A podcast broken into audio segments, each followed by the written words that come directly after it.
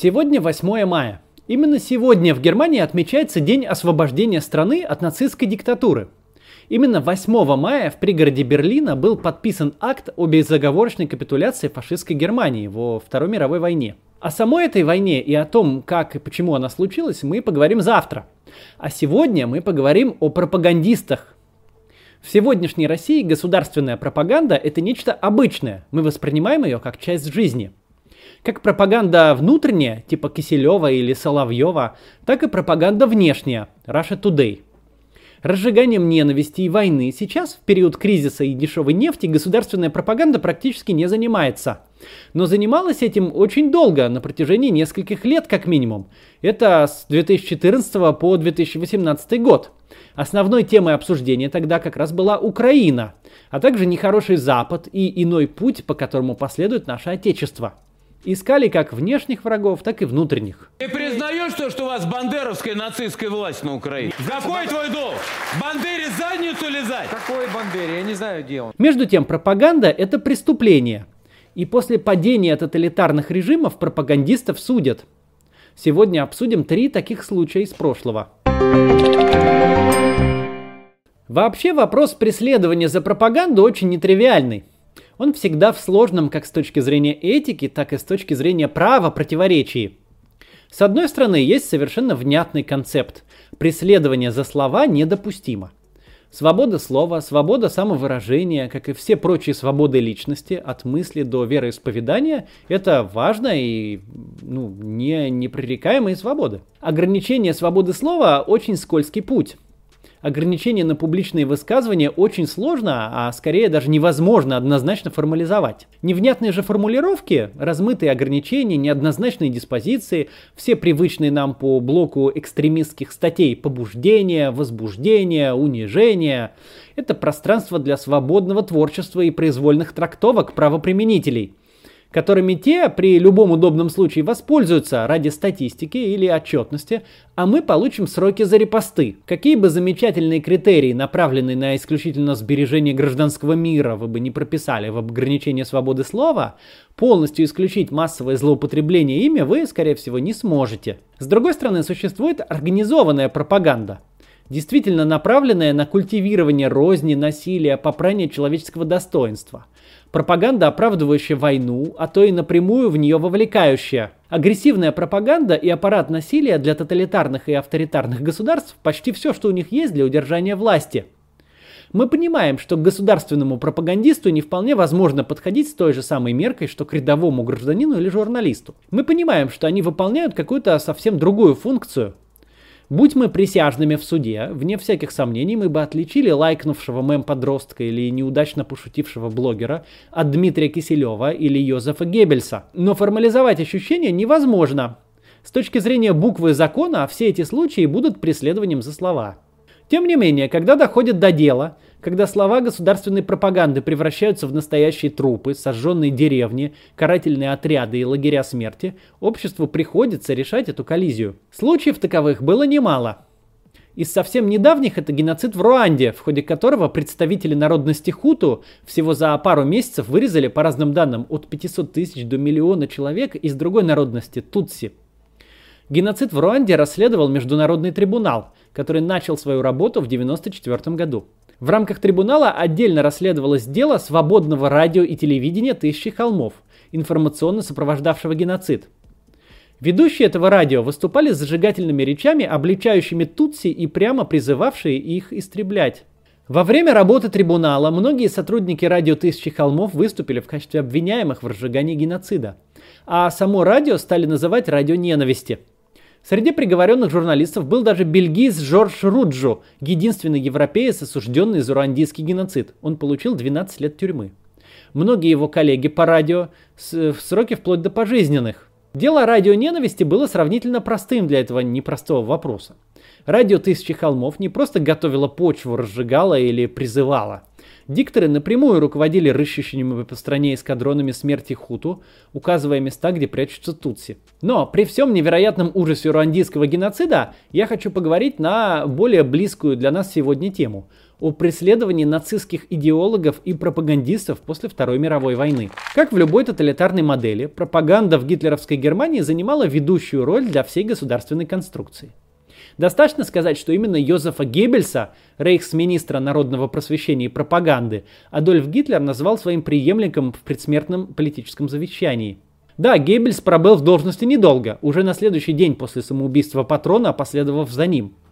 Но приоритеты тоталитарного вождя, его картину мира, это нам раскрывает. Ни фельдмаршал, ни глава генерального штаба, ни министр иностранных дел. Именно главный пропагандист является вторым человеком в стране.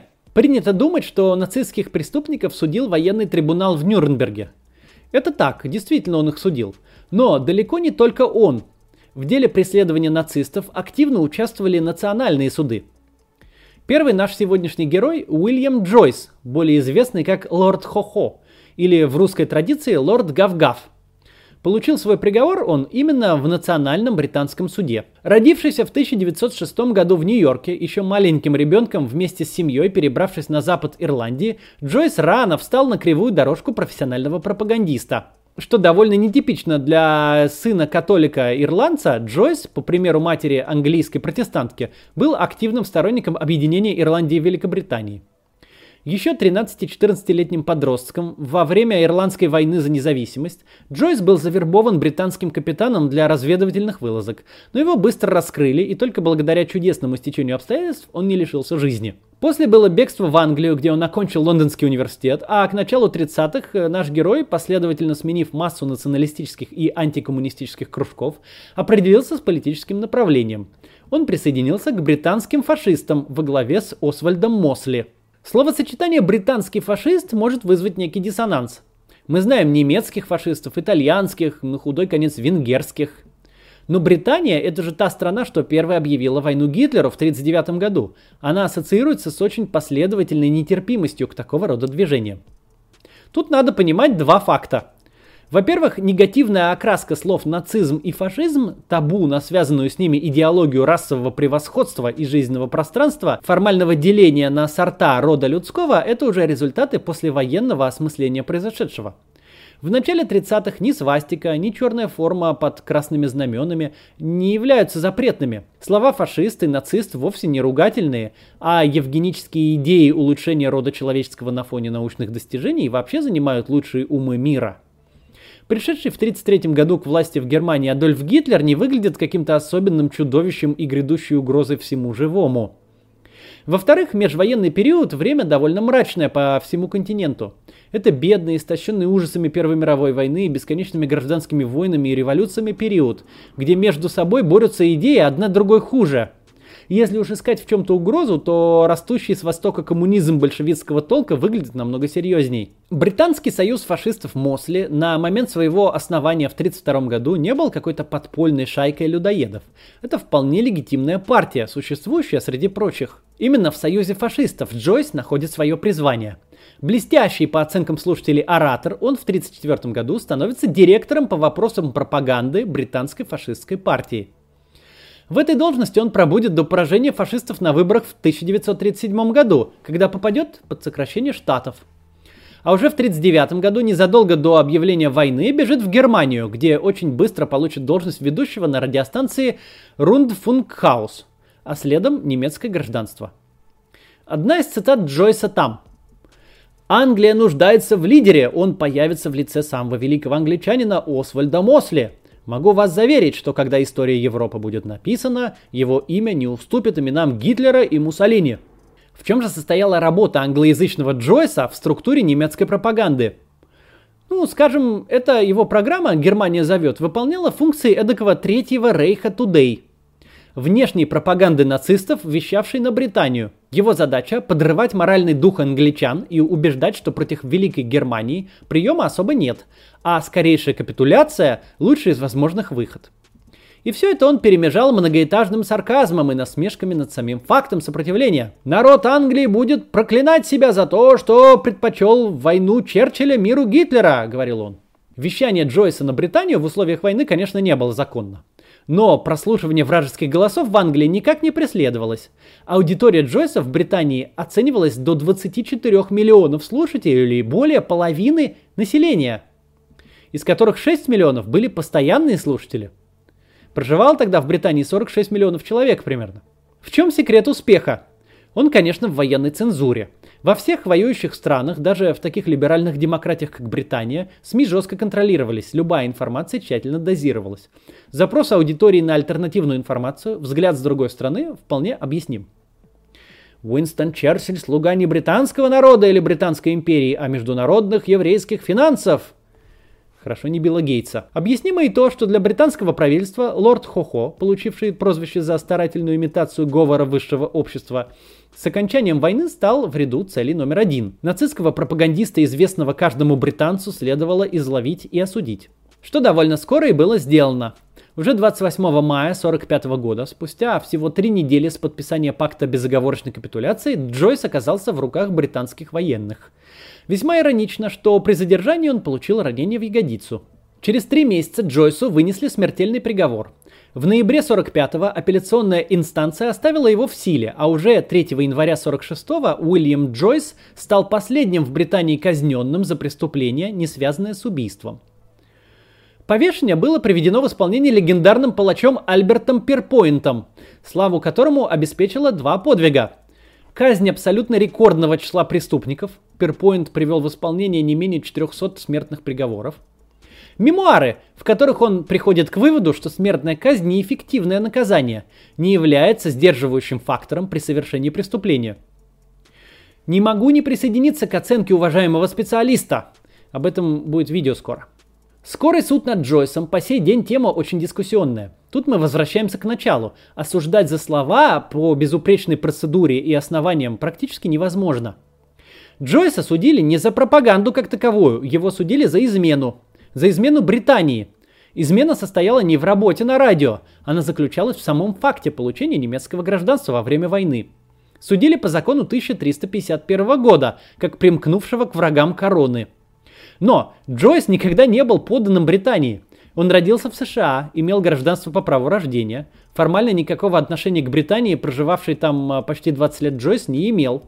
Он даже не подавал заявление на вступление в подданство. Нельзя судить иностранного гражданина за измену. Невозможно изменить чужой стране, и нельзя требовать верности чужой короне.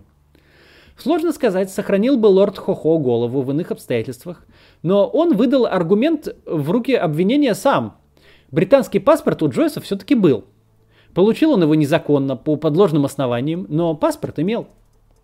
Даже незаконный паспорт, по мнению обвинения, с которым согласился суд, накладывает на обладателя обязательство хранить верность, а гражданство страны-агрессора таким образом измена. Именно этот, по-своему весьма курьезный факт, прославил и выделил дело Джойса на фоне прочих пропагандистов.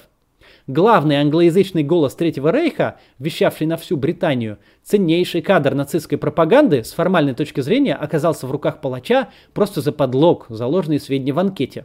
Здесь видна вся степень сложности и двусмысленности преследования пропагандистов. С одной стороны у нас вовсе не рядовой, а ведущий голос нацизма на английском языке. С другой – британское правосудие, не советское и не российское. И ему выпало идти по очень тонкой грани закона, реанимируя кодекс XIV века. А кто-то, и частично не без оснований, считает, что британское правосудие вышло и далеко за грань закона – с международным трибуналом в Нюрнберге все еще сложнее, чем с судами национальными. Вы, наверное, можете себе представить масштабы пропагандистской машины нацистов. Это масса печатных СМИ, радио, кинематограф, даже театр. Все публичные сферы. Тысячи журналистов, операторов, сценаристов, режиссеров и актеров. Но именно за пропаганду, признанную преступлением против человечности, Нюрнбергский трибунал судил лишь одного человека – Юлиуса Штрейкера – Далеко не все нацистские преступники творили свои преступления по глубоко внутреннему убеждению, из любви к этой вот всей идеологии и жажды крови. Многие просто сами не заметили, как превратились в чудовища. Вертикаль нацистского аппарата, как любая бюрократическая машина, заселялась преимущественно кадровыми чиновниками, без особого идеологического заряда – даже показания Рудольфа Хёса, коменданта самого страшного лагеря смерти Аушвиц, выглядят дневником уставшего менеджера с бесконечными жалобами на повальную коррупцию и бестолковых подрядчиков. Но Штрейхер случай совершенно исключительный. Он искренне, истово исповедовал то, что пропагандировал. Убежденный нацист и совершенно зоологический антисемит. До того погруженный в собственное безумие, что умудрился настроить против себя всю верхушку нацистской партии, и лишь личное покровительство Гитлера позволило ему вообще дожить до конца войны и суда союзников. Прежде чем мы поговорим о Штрейхере и посмотрим, что с ним в итоге случилось, я хочу сделать одно некоммерческое объявление. Хочу очень кратко рассказать вам о научно-просветительском центре Холокоста и его деятельности. Этот центр уже 27 лет собирает архив времен войны. Сейчас мы проводим больше времени дома. У кого есть семейные архивы, можно разобрать их и найти документы, фотографии, письма или дневники времен войны – Пожалуйста, поищите их и отсканируйте, ну или на худой конец сфотографируйте. Это важно и для вас, потому что бумага не вечна. Но кроме этого, можно отправить эти документы в архив Центра Холокост. Он уже 27 лет собирает архив из документов и писем евреев и членов их семей или материалов, где евреи упоминаются. Также архив Центра Холокост очень интересует все архивные документы или информация про людей, прямо или косвенно связанных с освобождением нацистского лагеря Оушвиц. Ведь в каждом регионе России есть свои герои, положившие конец этой самой чудовищной истории – фабрике смерти. Подробнее об архиве Центра Холокост можно почитать по ссылке в описании. Там же есть адрес электронной почты, на которую можно прислать архивные материалы. Материал размещен по просьбе центра. Если вы некоммерческая организация, которая хочет разместить у меня объявление, пишите мне в Телеграм. Продолжим.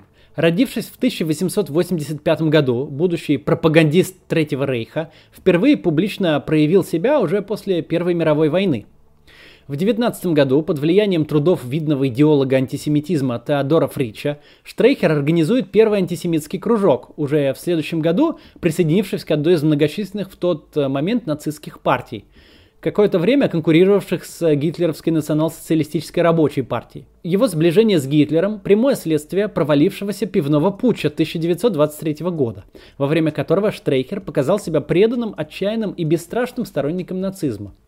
Именно ему приписывают первый выстрел в полицию, из которого шествие переросло в уличный бой. В том же году начинает выходить еженедельник Der Stummer, штурмовик, главным редактором которого становится Штрейхер. Издание, вопреки расхожему мифу, не было партийным. Оно не выполняло роль официальной пропаганды. На это работала другая газета «Народный обозреватель». Место же штурмовика – эдакое РЕН-ТВ нацизма – Конспирология, протоколы сионистских мудрецов, красочные на грани и за гранью порнографических, описание еврейских оргий, кровавые наветы, жуткие карикатуры, безумные истории о подрывной деятельности евреев, призывы к уничтожению, к разрушению синагог. Весь этот ужас и кошмар, на который партийная пресса и мейнстримная пропаганда очень непрозрачно намекала, в штурмовике печаталось открытым текстом и в мельчайших подробностях. Целевая аудитория газеты – рабочая молодежь, низшие и беднейшие слои общества, доступные достучаться до которой тяжеловесным теориям о превосходстве арийской расы, расширение жизненного пространства и квазинаучными аргументами было очень непросто. Они нуждались в ярких образах, простых историях и натурных примерах еврейской зловредности. И Штрейхер не просто отвечал этому запросу. Достигнув к середине 30-х тиража в полмиллиона экземпляров, он так усердствовал, что стал проблемой даже для самого Министерства пропаганды и лично Йозефа Геббельса – в 1936 году на время проведения Берлинской Олимпиады выпуск газеты был полностью остановлен. Нацистское правительство оказалось не готово испортить репутацию в глазах зарубежных гостей. Спустя два года Геббельс попытался вовсе запретить газету за дискредитацию нацистских идей. Будущий сосед по скамье подсудимых в Нюрнберге, глава Люфтваффе Герман Геринг и Гитлер-Югенда еще Бальдур Ширах запретили издание в своих учреждениях. Но личная дружба с Адольфом Гитлером и прямое покровительство рейхсфюрера СС Гиммлера позволяли Штрейхеру не просто успешно издавать журнал вплоть до февраля 1945 года, но и с его страниц напрямую воевать с партийной верхушкой тоже. Мы оставили за скобками прочие подвиги Штрейхера. Фантастическая коррупция, бесконечные оргии и связь с несовершеннолетними – как в любой тоталитарной модели, лишенной общественного контроля и независимых институтов, воровство и демонстративное сверхпотребление – это норма для верхушки, а не исключение. В руки союзников Штрейхер попал на пять дней раньше Джойса, 23 мая 1945 года. Процессе по преступлениям против человечности Нюрнбергского трибунала он оказался в числе главных обвиняемых, высших государственных, военных и партийных деятелей Третьего Рейха. Судили ли, в принципе, пропагандистов в рамках трибунала? Судили. Случай Штрейхера уникален в другом. Его судили именно за пропаганду и больше ни за что. Через бесконечные коррупционные сексуальные скандалы, конфликты с влиятельными функционерами Штрейхер лишился всех значимых и административных и партийных э, постов еще в 1940 году. Он, в отличие от соседей по скамье, не принимал решений, непосредственно ведущих к истреблению людей. В числе главных военных преступников Штрейкера судили не за подписи под документами, не за приказы или планы, а именно что за слова – 1 октября 1946 года одним списком с министром иностранных дел Риббентропом, Германом Герингом, генералами Кайтелем и Йоделем и еще семью виднейшими деятелями Рейха издатель штурмовика Юлиус Штрейхер был приговорен к смертной казни. Статус и темперамент сказались на стратегии защиты. Штрейхер, в общем, не пытался отрицать обвинения. Страницы журнала «Штурмовик» буквально выливались в зал суда и даже на эшафот. Цветастые речи о еврейском заговоре судей, величии Германии и покойного Гитлера пресекли все попытки адвоката Ганса Маркса смягчить грядущий приговор. В свете доказательств, представленных трибуналу, Штрейхеру бесполезно утверждать, что разрешение еврейского вопроса, за которое он стоял, строго ограничивалось классификацией евреев как чужого элемента и принятием дискриминирующих законов, таких как Нюрнбергские, по мере возможности дополняемых международным соглашением о создании в какой-то части света еврейского государства, куда должны были эмигрировать все евреи. Подстрекательство Штрейхера к убийству и уничтожению, в то время, когда евреи на Востоке умертвлялись самым ужасным образом, несомненно является преследованием по политическим и расовым мотивам в связи с совершением военных преступлений, как они определены уставом и является таким образом преступлением против человечности. Заключение. Трибунал признает, что Штрейхер невиновен по разделу первому, но что он виновен по разделу четвертому обвинительного заключения. По свидетельству палача, последнее «Хайль Гитлер» Штрейхер произнес уже из мешка, прямо непосредственно во время повешения. Почему нам с вами сегодня важно рассмотреть именно эти два примера? Именно Джойса и Штрейхера. Первый – это типичный пример преследования пропагандиста.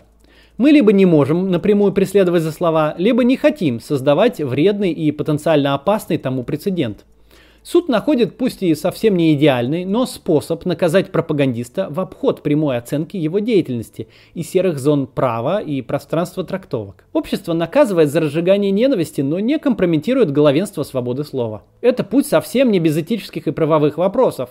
Но именно по нему цивилизованные государства чаще всего идут. Второй – прецедент преследования именно за слова – без каких-либо дополнительных обвинений. Когда редактора журнала, призывавшего к окончательному решению еврейского вопроса, осуждают наравне с теми, кто подписывал приказы на строительство лагерей смерти и массовой казни. К такой форме, как и к процедурам Нюрнбергского трибунала, в принципе, есть тоже очень много вопросов. Тем не менее, такого рода прецедент тоже существует. Государственная пропаганда ненависти – это преступление. В какой форме ее будут преследовать, когда придет время, вопрос очень непростой. Тем не менее, успешный опыт такого преследования есть, о чем нужно помнить нашим сегодняшним пропагандистам. На сегодня все. Завтра поговорим о Второй мировой войне. Ну, а вы подписывайтесь на канал, ставьте лайк и пришлите это видео пропагандистам, если вы с такими знакомы. Пусть они э, посмотрят, что бывает с такими, как они, после того, как э, режимы, в которых они работают, падают. До завтра.